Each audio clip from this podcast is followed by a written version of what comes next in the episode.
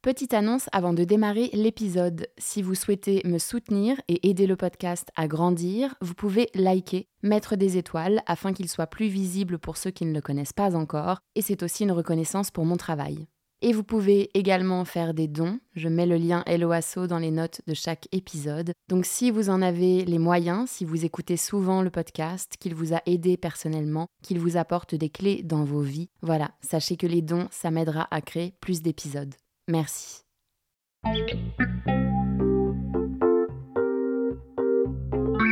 Bonjour, je suis Raphaël et je vous emmène voyager avec moi dans le monde de l'ésotérisme, de la spiritualité et de l'invisible.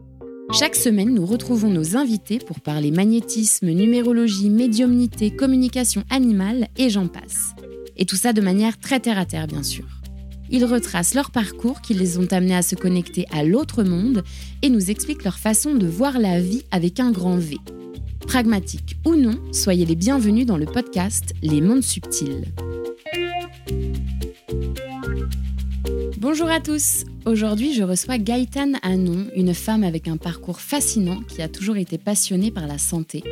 Elle a travaillé pendant des années comme docteur en pharmacie quand la vie lui a montré un beau jour qu'il y avait un autre chemin à prendre. L'Ayurveda s'est alors présenté dans sa vie et lui a permis d'avoir un regard autre, plus holistique sur la santé et le fonctionnement de l'être humain. Bonjour Gaëtane, merci euh, d'avoir accepté mon, interview. Euh, merci à toi aussi Raphaël. on s'est rencontrés il y a trois ans. Euh, j'étais venue te voir en consultation et, et, quand j'ai eu l'idée de faire ce podcast, je me suis dit, oh, il faut absolument que j'aille voir Gaëtane pour qu'elle nous parle de de ce que tu fais aujourd'hui. Avec plaisir. Euh, Écoute, de partager aussi mon expérience, mon vécu. Oui, oh. volontiers. Exactement, partager ça avec les, auditeurs. Très bien. Alors, est-ce que tu peux nous, est-ce que tu peux te présenter? Oui, ben donc euh, comme tu as dit, Gaëtane. Euh, ma formation première, en fait, est plutôt très scientifique puisque je suis docteur en pharmacie. Et puis, au cours de mon, vécu, de mes expériences et de mes rencontres, eh bien, petit à petit, en fait, je suis allée vers euh, l'Ayurveda, qui était en fait, qui est une médecine ancestrale et qui est plus dans la dimension que je, en fait, que j'affectionne, c'est-à-dire une approche plus holistique et plus globale de la santé. Donc euh, aujourd'hui, c'est ce que j'essaye donc de justement de, de transmettre, c'est cette dimension globale et holistique de compréhension de soi, en fait, de la santé au travers de, cette sagesse euh, qu'est l'Ayurveda. Et euh, alors pourquoi pourquoi pharmacie Pourquoi docteur en pharmacie pour commencer? Alors oui, effectivement, bah, mes études scientifiques s'expliquent par le fait que j'ai toujours été passionnée des, en fait, de la biologie, exactement. Et je me souviens dans mes études scolaires, donc euh, collège et lycée, euh, j'aimais vraiment particulièrement ces, matières en fait qui étaient les sciences naturelles.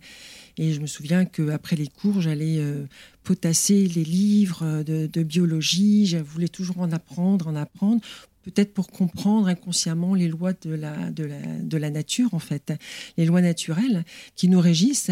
Et donc, je me nourrissais de cela, en fait. Et puis, je me suis dit, mais tiens, euh, les études qui pourraient le plus se rapprocher, en fait, de cette quête, euh, cette curiosité, bah, c'était euh, les études de pharmacie, parce que je savais qu'en pharmacie, on allait faire de la botanique, on allait faire de la zoologie, on allait faire toutes ces sciences, en fait, toutes ces matières de compréhension de, de l'humain, mais en même temps, ben voilà, de la, de la nature. Bon, écoute, en, études de pharmacie, on fait énormément de mathématiques, énormément de physique, énormément de, matières quand même très scientifiques. Donc au début, j'étais quand même un petit peu surprise. Et puis petit à petit, en fait, je me suis régalée.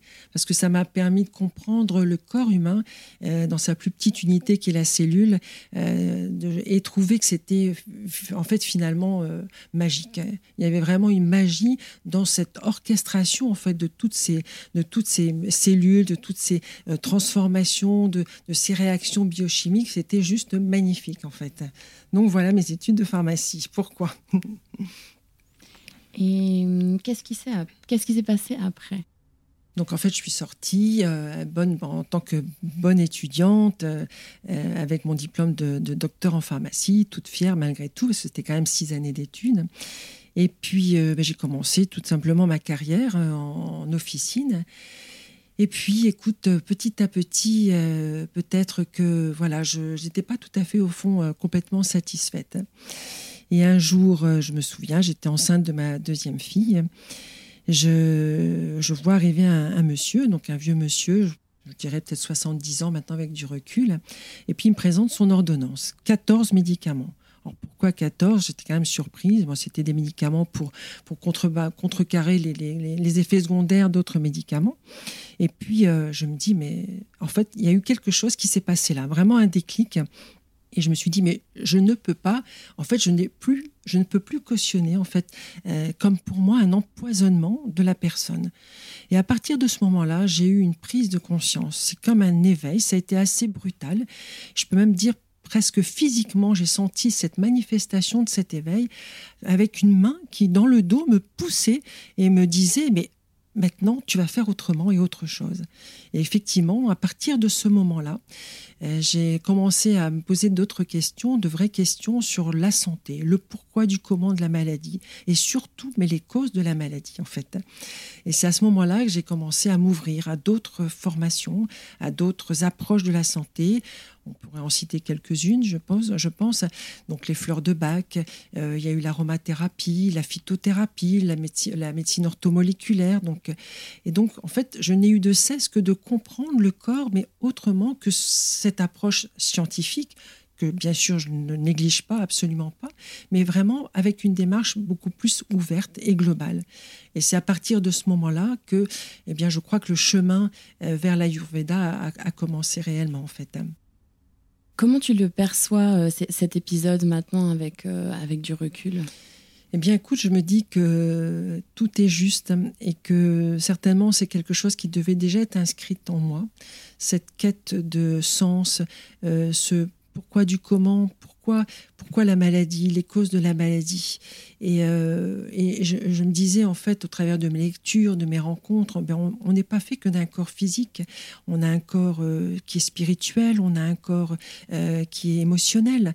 Donc, c'est très bien les études scientifiques, mais ça ne répond pas à toutes, en fait, toutes les, à toutes les questions. Et je pense que ce qui m'est arrivé, ben, finalement, c'était m'ouvrir à, ces, à toutes ces autres, euh, en fait, euh, ces autres corps, ces autres manifestations de l'individu euh, sur Terre. Donc, je pense que ça a été le début d'un chemin. Peut-être que mon âme me demandait, en fait, d'aller vers ce chemin. Et ben voilà, ça a été l'élément déclencheur. C'était la situation qui m'a, en fait, qui m'a ouvert cette, cet autre chemin, en fait. et sur le moment, tu l'as vécu comment? J'ai compris, oui, j'ai compris, parce que je pense que j'étais déjà, euh, depuis un certain temps, déjà dans une quête, tu vois, dans une démarche de foi, de spiritualité, de, compréhension, de sens de la vie. Donc, ça, avec des expériences qui m'étaient arrivées aussi personnelles, plus ou moins, euh, on pourrait dire mystiques aujourd'hui. Euh, donc, j'ai compris que c'était un message qui, était, qui peut peut-être qui ne s'explique certainement pas euh, euh, de façon rationnelle, mais j'ai compris qu'il était pour moi et que c'était en fait peut-être vraiment intimement euh, une partie de moi, en fait, de mon être, qui s'exprimait et qui voulait dire, mais écoute, vas-y, tu as autre chose à, proposer, tu as autre chose à comprendre et, va sur ce chemin, prends ce chemin qui finalement est mon chemin, en fait, tu vois, aujourd'hui. Oui, là, tu te sens vraiment sur ton chemin. Oui, complètement. Avec l'Ayurveda, oui, on en reparlera, je, je suppose. Donc, je, oui, bien sûr, complètement aligné. Mais le chemin, c'est ce qui est le plus important. En fait, c'est ce qui te fait euh, comprendre et te fait connaître qui tu es. C'est le chemin qui compte. C'est pas le, si tu veux, la finalité. Au final, c'est vraiment le, le chemin. C'est voilà, c'est les expériences, les rencontres. C'est tout ça qui, qui, enrichit une vie en fait et un être humain, bien sûr. Mm. Oui, qui t'amène là où là où on est aujourd'hui, ah là où on sera demain. Aussi, oui, tout à fait. Et c'est valable pour tout le monde en mm. fait. Tu vois, c'est valable pour tout le monde, bien sûr. Et hum, alors, comment comment s'est passée ta rencontre avec l'Ayurveda? Alors, euh, bien écoute, euh, donc, euh, comme je t'explique, j'ai commencé à faire tas de formations, je lisais pas mal de, lectures, et notamment dans, ce, thème-là, sur ce thème-là, donc Deepak Chopra, si on peut le citer, La santé parfaite, puis, puis tas d'autres livres. Et puis, écoute, voilà, je suis sortie de ce circuit pharmacie, officine, et puis j'ai euh, voilà, décidé à un moment de, ma vie de créer mon propre concept où je m'y retrouvais en fait euh, avec cette justement cette proposition plus globale, plus holistique, on va dire, de la santé. Et dans ce magasin, en fait, j'ai proposé des, des huiles essentielles, je proposais des fleurs de bac, etc. Et puis, euh, voilà, j'ai référencé une marque de cosmétiques qui s'appelait Lakshmi à l'époque, qui veut dire donc déesse de la beauté. Et c'est au cours de la formation donc, de, cette, euh, de cette marque que je rencontre le PDG, le, dirigeant de l'entreprise, qui distribue entre autres les huiles essentielles, Herbe et Tradition, pour ne pas les citer, qui sont d'excellente qualité. Et cet homme, en fait, euh, vient nous faire un petit débrief à la fin de la formation pour nous parler de l'Ayurveda, puisque Lakshmi est une gamme de cosmétiques quand même inspirée des concepts de l'Ayurveda, donc avec les doshas, Vata, Pitta, Kapha, dont on va reparler. Et puis, euh, ben voilà, écoute, il, il nous explique, je dis il m'explique parce que j'ai l'impression qu'il m'a parlé à moi. Et là, il nous parle de, voilà, des grands concepts de l'Ayurveda, mais vraiment en 15 minutes, tu vois. Et là, je me dis, mais c'est ça, en fait c'était la pièce manquante du puzzle. J'avais donc fait plein de formations, tu vois, je m'étais intéressée à plein de sujets de santé, et puis ben, il me manquait cette pièce maîtresse. Et voilà. Et donc là, l'Ayurveda, donc, qui veut bien dire donc Ayurveda, connaissance de la vie. J'ai dit mais enfin, je trouve euh, cette médecine, cette discipline qui va peut-être me répondre à des questions plus existentielles, plus profondes. Euh, et donc voilà, toujours est-il que je tombe, je crois bien, dans l'Ayurveda, euh, comme voilà, on tombe dans le chaudron, tu sais, et donc je tombe en amour de l'Ayurveda en fait. Et, effectivement, ça s'est vérifié complètement juste puisque après j'ai fait cette formation donc de, de plusieurs années et qui m'a amené justement à à comprendre ce qu'était l'Ayurveda, dans, à la fois dans son approche tout à fait, je dirais, euh, scientifique, puisque maintenant on peut démontrer scientifiquement ce que les sages connaissaient déjà de façon intuitée euh, par, euh, il y a 5000 ans. Et donc voilà, il y a cette démarche scientifique, mais il y a aussi toute cette approche spirituelle en fait de la santé. Et c'est ça qui me manquait dans mes études scientifiques. J'avais cette approche scientifique, certes, non négligeable, incontournable, j'ai envie de dire, mais il y avait aussi cette dimension-là spirituelle que l'Ayurveda m'a apporté. Puisque tu entends dans Ayurveda, Veda, et Veda veut dire la connaissance. Voilà. Une belle histoire quand même. Une belle histoire. Et c'est hum, c'est quoi l'Ayurveda? Pour, pour imaginer quelqu'un qui n'en a jamais, qui n'a jamais entendu le mot, qui n'en a jamais entendu parler. Alors l'Ayurveda, donc dans son, dans, on entend d'abord c'est du sanskrit et donc Ayurveda, on entend Ayur et Veda. Ayur veut dire la vie et Veda veut dire la connaissance. Donc c'est bien la science de la vie, la connaissance de la vie. Donc l'Ayurveda c'est une médecine qui s'enseigne donc de nos jours. Euh, il faut à peu près 13 années d'études pour pouvoir euh, approcher euh, l'Ayurveda. Et souvent, c'est d'ailleurs de famille, de père en fils que s'enseigne l'Ayurveda. Mais donc, c'est vraiment la connaissance de la vie. C'est la connaissance des lois donc, de la vie, les lois du cosmos, les lois donc, de nos propres lois, en fait, internes. Et donc, c'est une, une médecine qui est on ne peut plus d'actualité, puisque c'est une médecine qui va, en fait, avoir une, une approche globale. On va soigner le corps physique, bien, certes, on a des outils pour cela. Et puis on va soigner aussi le corps émotionnel, puisqu'on est fait d'émotions, mais on va bien sûr soigner aussi un corps spirituel, puisqu'on est aussi fait d'une âme. Donc en fait, ça vraiment, c'est une, médecine ancestrale. Elle est reconnue d'avoir plus de 5000 ans, puisqu'elle prend sa source dans les Védas, qui est donc le grand livre des on pourrait dire de la connaissance. Et aujourd'hui, elle est complètement d'actualité, puisque euh, on l'enseigne toujours, et elle répond justement peut-être encore plus à cette quête de comprendre comprendre l'origine des maladies, la cause des maladies. C'est ce que l'Ayurveda justement nous enseigne, c'est toujours comprendre la cause des maladies. Voilà, donc on pourrait dire, voilà, c'est une, vraiment une démarche euh, à la fois globale, mais en même temps de compréhension de notre système de santé, euh, mais par, par, justement les causes euh, d'une de, maladie, en fait, tu vois. Donc c'est une, une, une, médecine qui est on ne peut plus d'actualité, au contraire, encore mm. peut-être plus, tu vois. Oui, parce qu'en fait, on va à la source des mots. Exactement. Et c'est ce que cherche euh, cette médecine-là. C'est à partir du moment où tu connais la cause d'une maladie ou d'un déséquilibre, parce qu'il n'y a pas toujours la maladie, il peut y avoir un déséquilibre. À partir du moment où tu connais la cause, eh ben, tu peux agir sur cette cause. Et donc, de ce fait-là, le déséquilibre va sur. Naturellement, le corps est intelligent. Il a cette homéostasie, cette intelligence, cette proportion, en fait, à, se réparer, à s'auto-guérir. Et à ce moment-là, bah, tu vas avoir effectivement une amélioration, voire peut-être une guérison. Ou alors, si la maladie est déjà installée depuis de longues années, eh bien, tu peux avoir au moins euh, un on va dire, un ralentissement de son processus de dégradation, tu vois. Mm. Donc euh, oui, c'est vraiment une maladie, c'est vraiment une, pardon, une médecine très intéressante, très intéressante, qui devient, qui est complémentaire de notre approche allopathique, qui peut donc euh, soigner en urgence les symptômes, mais bien évidemment, si tu ne soignes que les symptômes sans chercher la cause, il y a un moment, ben, écoute, c'est un, tu, te leurres en fait, tu vois. Mm. Donc les deux sont complémentaires. Oui, j'y crois, j'y crois aussi.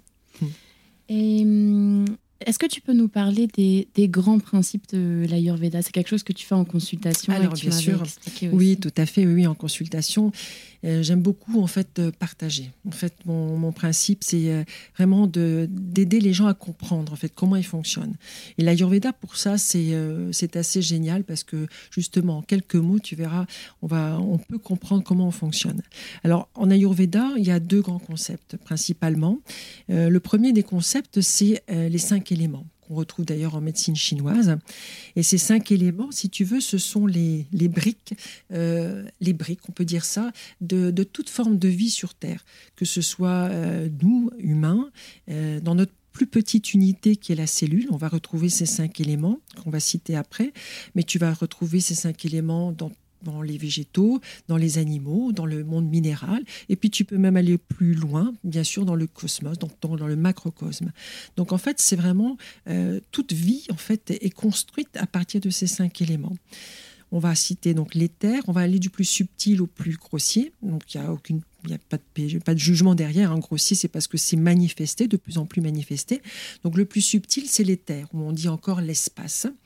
Et donc en fait, on est dans le vide. Or, c'est tout sauf du vide, puisque c'est au travers donc de l'espace et du vide de, cette, de cet élément que se transmet l'information.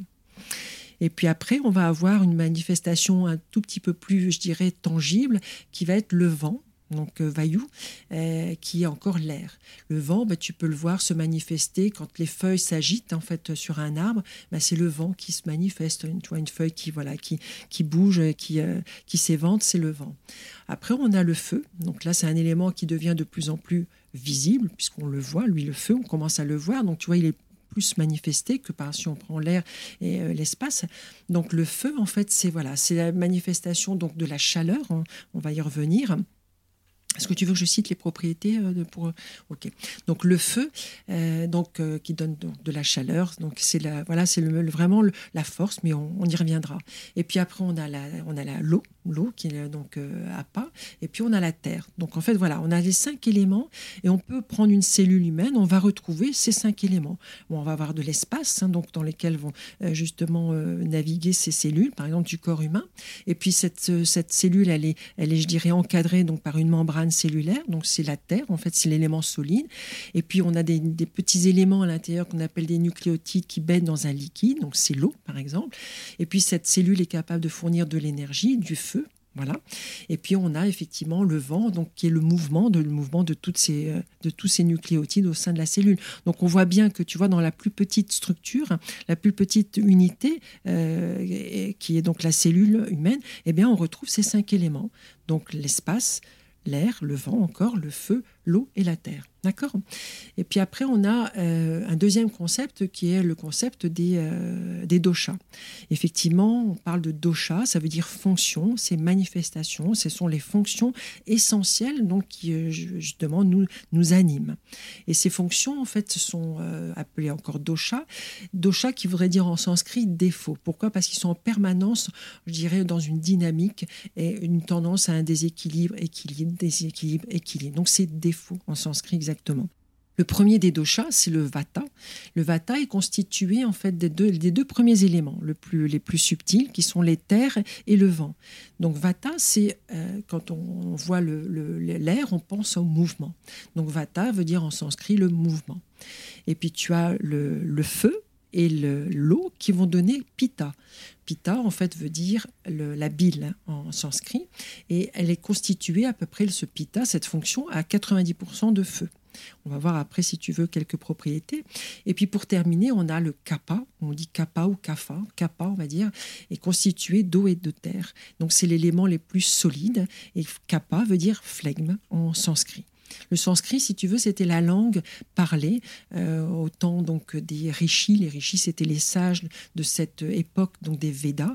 Et en fait, ces rishis recevaient la connaissance euh, par donc des états de conscience modifiés et recevaient, en fait, traduisaient, ce, si tu veux, cette connaissance sous forme d'un langage, d'une langue qui vibrait euh, de façon très subtile et qu'on appelait le sanskrit. Donc aujourd'hui, d'ailleurs, on, l'enseigne le sanskrit. Mais donc en Ayurveda, tout est transmis et tout est appris en sanskrit. Donc tu imagines la complexité quand même de, l'approche de la médecine. Hein. et, du coup, par rapport au dosha, donc c'est-à-dire que nous, chaque, personne, on est constitué de ces cinq éléments. Et, donc de ces trois doshas. Et donc de ces trois doshas. Exactement. Et moi, ce que, ce que j'ai compris en tout cas, c'est que on a tous un dosha dominant. Alors en fait, euh, avoir un ou deux d'ailleurs. En fait, euh, à ta naissance, tu arrives avec un pourcentage de dosha, donc de vata, de pitta, de kapha, principalement donc d'ailleurs amené par la maman et par le père, mais principalement par la maman. C'est ce qui va constituer, si tu veux, ta carte d'identité selon l'Ayurveda qu'on va appeler prakruti. Donc en fait, tu vas avoir effectivement dans cette prakruti un, donc voire deux doshas dominants. Donc on va parler de constitution monodoshique quand il y a un vraiment dosha qui prédomine et voir didoshique quand tu as deux, deux doshas, rarement tridoshique. Un tridoshique, ce serait l'équilibre, si tu veux, 33, 33, 33%. On peut d'ailleurs déterminer cette prakruti ou Vicruti, je vais expliquer pourquoi, à l'aide de tests. Il y a des petits tests simples que tu peux trouver, tu vois.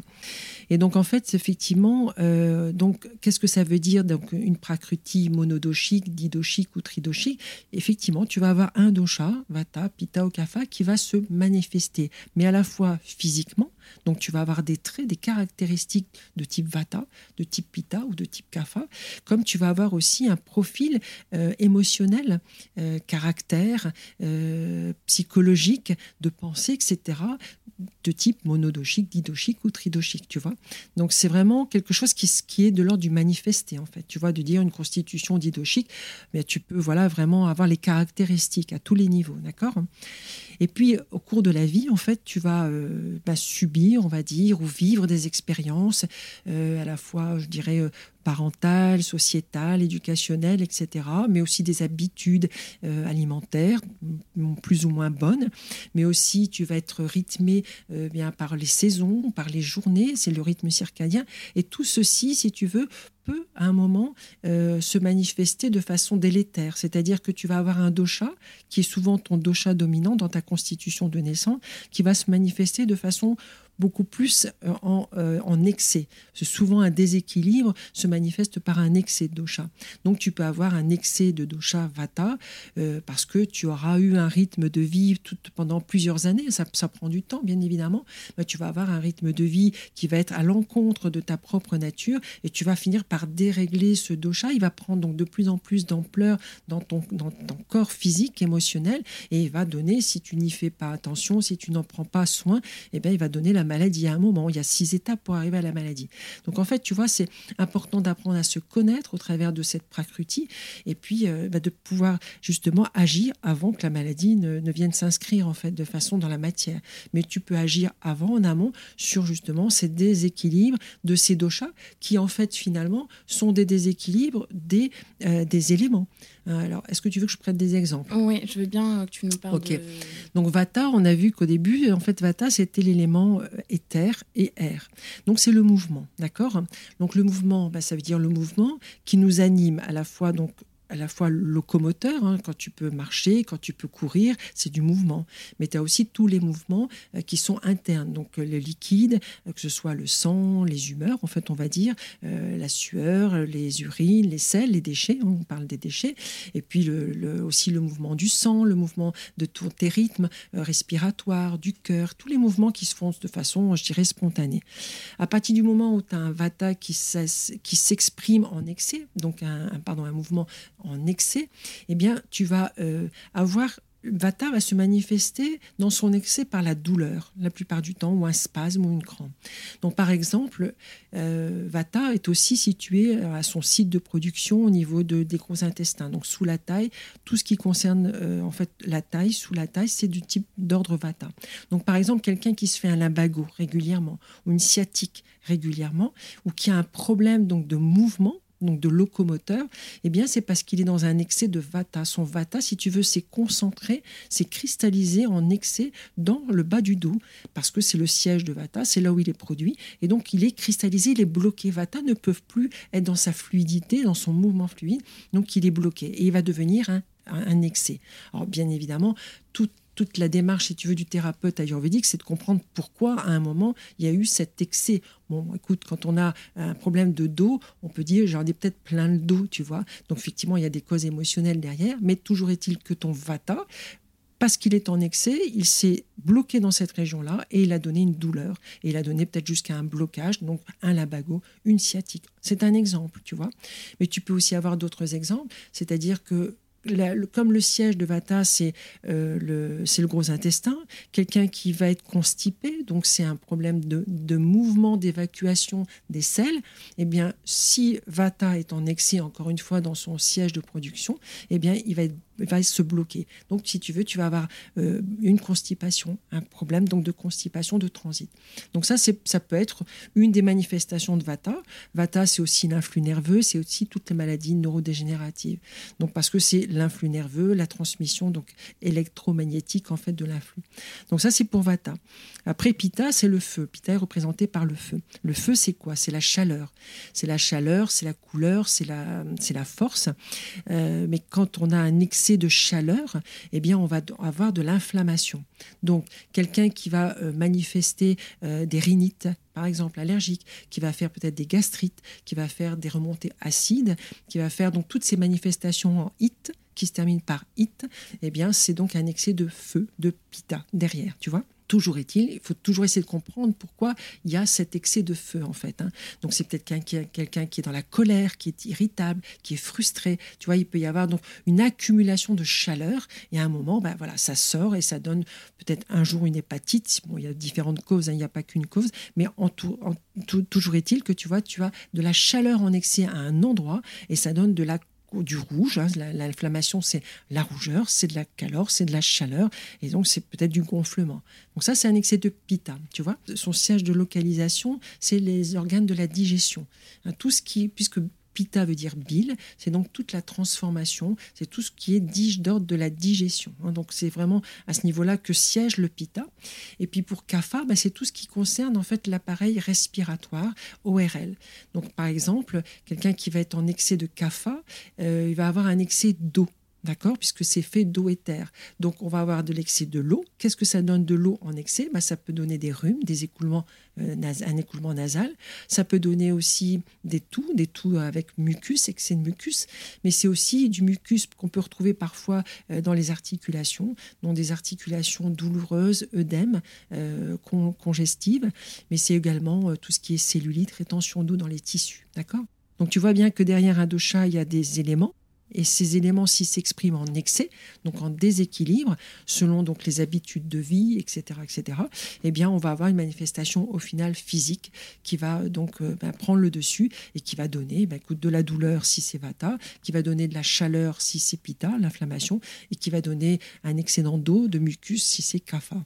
Donc voilà comment s'exprime, comment ça fonctionne, si tu veux, euh, en gros, les, les, deux grands concepts de, de l'Ayurveda. Mm. Tu vois Ça paraît très logique, en mais fait, oui, mais oui. Euh, une fois euh, expliqué. Complètement.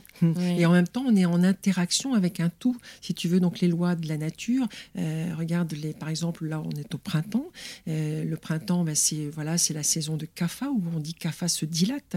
Donc, ben, c'est la saison où on fait des rhumes, des rhinites allergiques, saisonnières. Ça se manifeste par des écoulements de, des yeux, nasales, etc. Donc on voit bien que c'est CAFA qui va être sur, sur sollicité, surstimulé en cette période.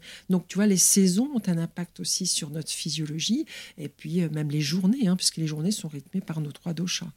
Et la vie également, les rythmes de vie. On a aussi des, saisons kapha, l'adolescence, puisqu'on se construit. Hein, c'est la cohésion. Kapha, la stabilité. Pitta, c'est la force, c'est la, c'est le courage. Donc c'est la, période où on va construire sa carrière, sa famille, ses projets. Et puis plus on avance dans le temps, au-delà de 60 ans, on va être dans la période Vata où on va plus être, je dirais, dans l'introspection et la réflexion un peu plus euh, vers, le, vers les, grandes questions existentielles de la vie. Et c'est la période où on transmet d'ailleurs souvent. Et, mais on est d'accord qu'on est avec euh, un ou deux oui, doshas et qu'ils restent les mêmes Alors, toute notre vie? Ah oui, en fait, le but, si tu veux, c'est une dynamique. C'est-à-dire que tu vois bien qu'un dosha, ça s'exprime, ça peut revenir à l'équilibre. Donc c'est en permanence quelque chose qui est fluctuant, en fait. Hein. Et c'est pour ça qu'on peut passer d'une prakruti à une vikruti. La vikruti, c'est le dérèglement qui s'est manifesté. Tout l'enjeu, si tu veux, c'est d'abord de comprendre pourquoi ça s'est installé, où ça s'est installé, mais après, c'est de pouvoir avoir les moyens, c'est ce que propose l'Ayurveda, pour de retrouver cette constitution qui est finalement celle avec laquelle tu fonctionnes, celle avec, elle, avec laquelle tu es en, équilibre pour toi, en fait, tu vois. Donc c'est ta constitution. Mais la vie peut t'amener aussi à avoir un équilibre des trois doshas. Tu peux arriver à trouver cet équilibre de vata, de pitta et de kapha. Tu vois, d'être bien dans ces trois dimensions-là également. C'est possible également d'évoluer vers cela tu vois, et de ne pas rester toujours avec la constitution monodoshique ou didoshique. Tu peux, si tu peux, euh, voilà, en travaillant sur soi, travailler, arriver à un tridoshique. D'accord. Et, et, toi, alors du coup, du coup, qu'est-ce que tu fais, Gaëtan, pour, aider, pour aider les gens dans les consultations oui. Eh bien, écoute, euh, tout ce que tu vois, je viens de te partager euh, avec les auditeurs, mais c'est essayer justement euh, au cours de consultations de transmettre un message que aujourd'hui, je pense qu'avec le temps, il, a, il s'est vraiment, je dirais, précisé. C'est que en fait, au travers de l'Ayurveda, en fait, on arrive à mieux se connaître, comme tu peux le, comme tu peux l'entendre, et cette connaissance de soi nous amène à être beaucoup plus autonome en fait et souverain de notre, euh, de notre santé. Et je dirais que c'est peut-être le but, c'est de euh, plus tu es en autonomie et plus tu es libre en fait de décider, de faire tes choix propre pour toi. Euh, si tu as envie de continuer à te détruire, et puis, euh, ben, ma foi, écoute, ça t'appartient.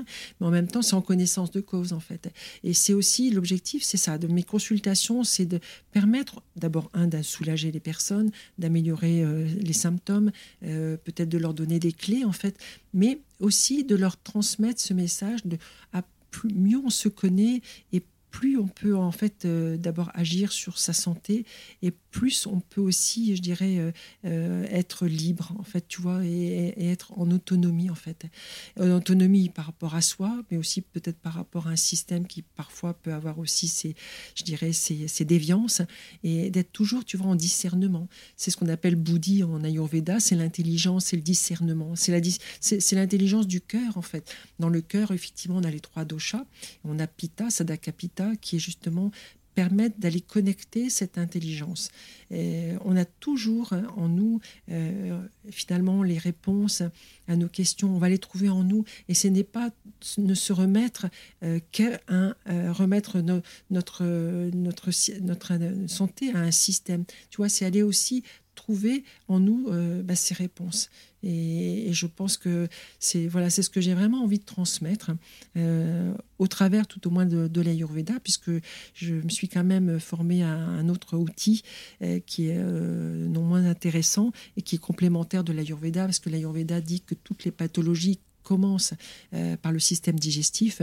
Et du coup, je, je, me suis formée à un outil qui me, en fait, scientifique là, et qui me permet de comprendre le microbiote intestinal et euh, également euh, en fait au travers du microbiote les maladies, mais aussi euh, le système immunitaire avec les virus et le nerf vague, puisqu'on entend de plus en plus parler du nerf vague, l'importance de ce nerf vague dans les maladies surtout neurodégénératives.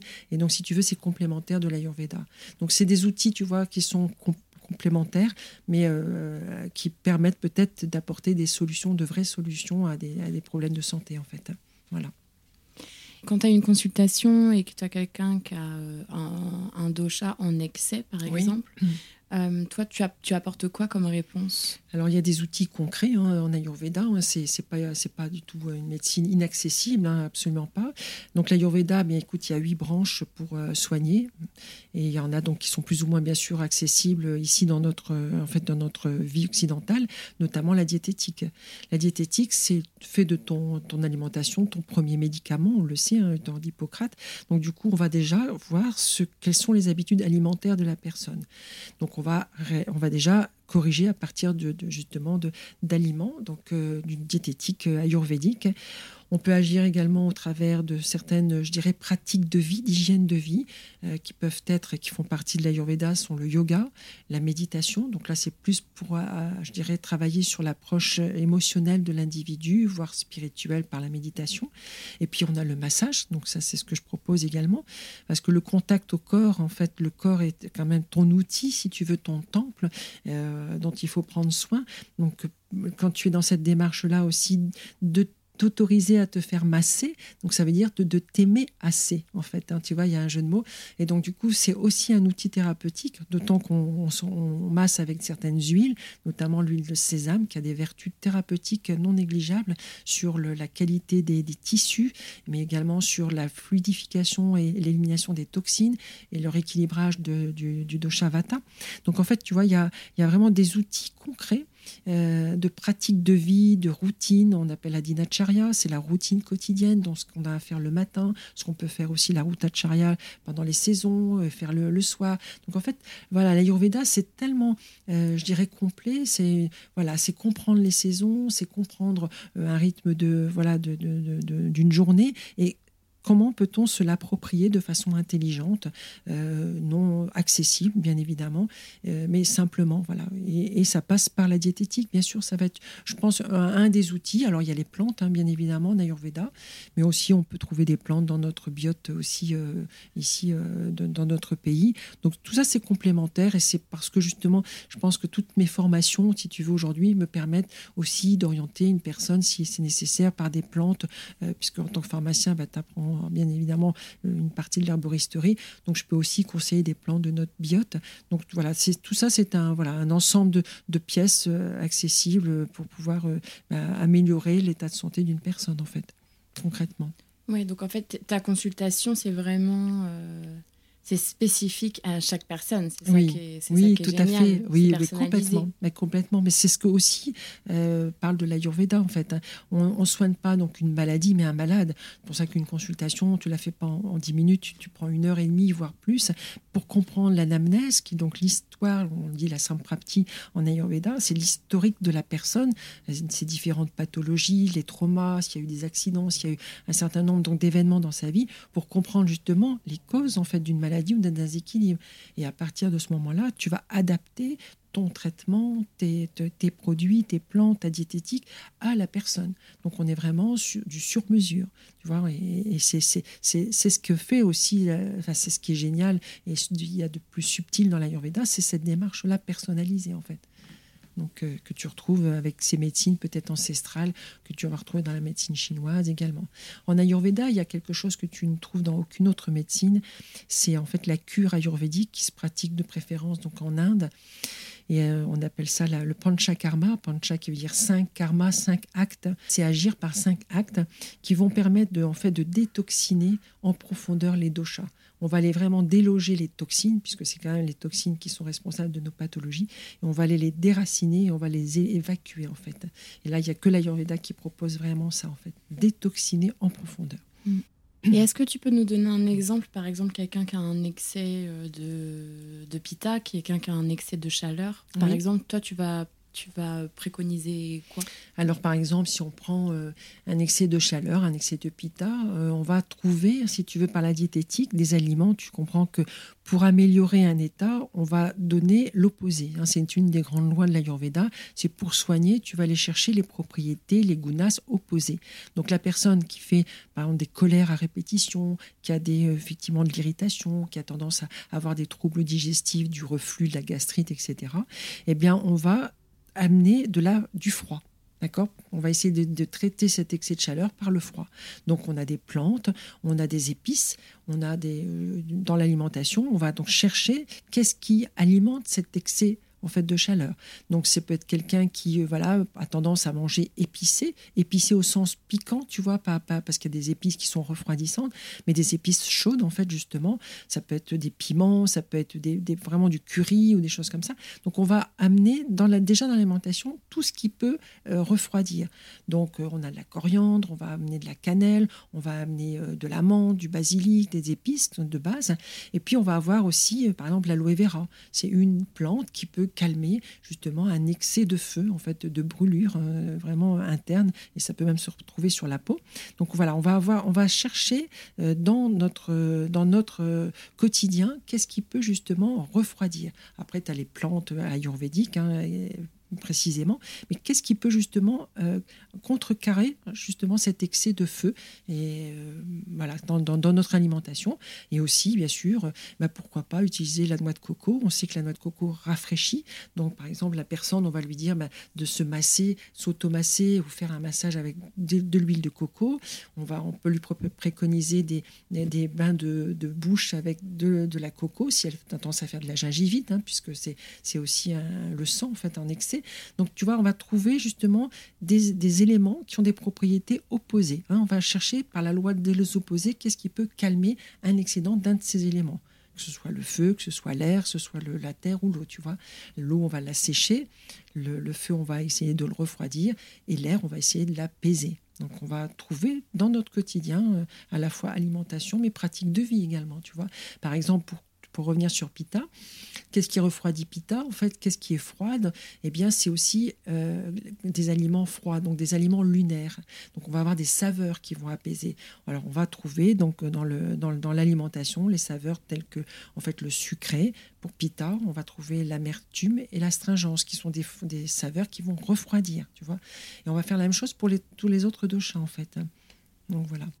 C'est génial. Oui. c'est en fait intelligent. Oui, c'est intelligent et, ça et ça fait ça fait sens quoi. Oui, complètement. Mm. Ah oui, c'est vraiment comme je te disais au début en introduction, c'est vraiment une médecine contemporaine en fait.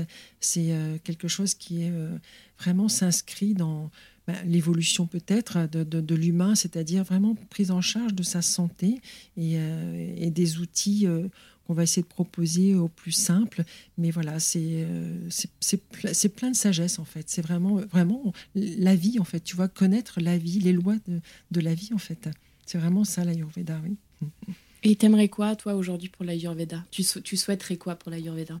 Bah, que cette médecine ou cette approche philosophique soit bah, écoute, de plus en plus euh, répandue, bien évidemment, de plus en plus euh, connue en France, je pense pour, déjà pour la France, et puis que les, personnes, tu vois, euh, ont envie de justement de se, poser donc ces questions de bah, comment prendre ma santé en main. Et, donc, du coup, bah, l'Ayurveda répond complètement à cette, à cette question, cette grande question, et, d'amener les gens justement à cette autonomie au travers de ces médecines euh, qui sont faites, euh, qui sont pleines de sagesse finalement. Donc, oui, bah, faire en sorte que cette médecine soit, soit connue, reconnue, et, elle l'est de plus en plus d'ailleurs. Hein. on entend de plus en plus de, de, témoignages et, d'écoles en fait qui s'ouvrent à l'Ayurveda et, et, pourquoi pas voilà euh, euh, aller se former en fait soi-même. Tu vois, il y a, y a, maintenant quand même beaucoup plus de programmes euh, proposés pour pouvoir aller plus loin dans cette démarche-là sans vouloir être thérapeute, mais ne serait-ce que pour soi, pour ses proches, pour sa famille, tu vois, ses amis. Déjà à ce, à ce niveau-là, oui, bien sûr, bien sûr. Hmm. Merci beaucoup Gaëtan. Ah bah écoute, ça fait un grand plaisir d'avoir partagé ce moment-là. Merci à toi. Merci. Alors, ça vous a plu? Si vous voulez aller plus loin, vous pouvez vous rendre sur les sites de Gaëtan, gaëtananon.com, Anon H-A-2-N-O-N. Elle sera ravie de répondre à vos questions et de vous accompagner si vous le souhaitez. Il existe également plein de livres sur l'Ayurveda disponibles en librairie si vous voulez creuser cette médecine ancestrale. Le podcast Les Mondes Subtils est disponible sur vos plateformes d'écoute préférées Apple Podcast, Amazon Music, Spotify, YouTube et Deezer. N'hésitez pas à le partager autour de vous et à mettre des étoiles.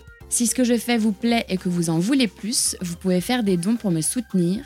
Et j'annonce également que je lance ma newsletter en septembre. Vous pouvez vous inscrire dès maintenant pour ne rien louper lors de sa sortie. Je vous mets tous les liens dans les notes. Je vous retrouve vendredi prochain pour un nouvel épisode avec Catherine, encore une femme incroyable avec un parcours tout aussi incroyable. Catherine était médecin et Catherine est aujourd'hui éveilleuse d'âme. Vous allez sûrement vous demander comment elle est passée de l'un à l'autre, quel a été son cheminement. Elle vous raconte tout la semaine prochaine.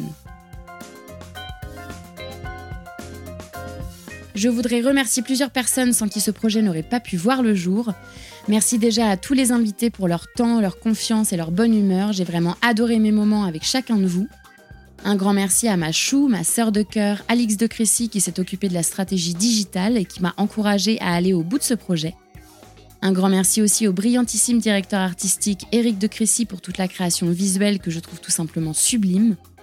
Merci à Alice Krief des Belles Fréquences qui a réalisé le mixage et réparé mes petites erreurs. Merci à ma sirène, Marie Sala, pour son écoute et son soutien. Et enfin, un grand merci à Baboun et Mamouchka de toujours me suivre dans mes aventures folles. Allez, salut, à la semaine prochaine.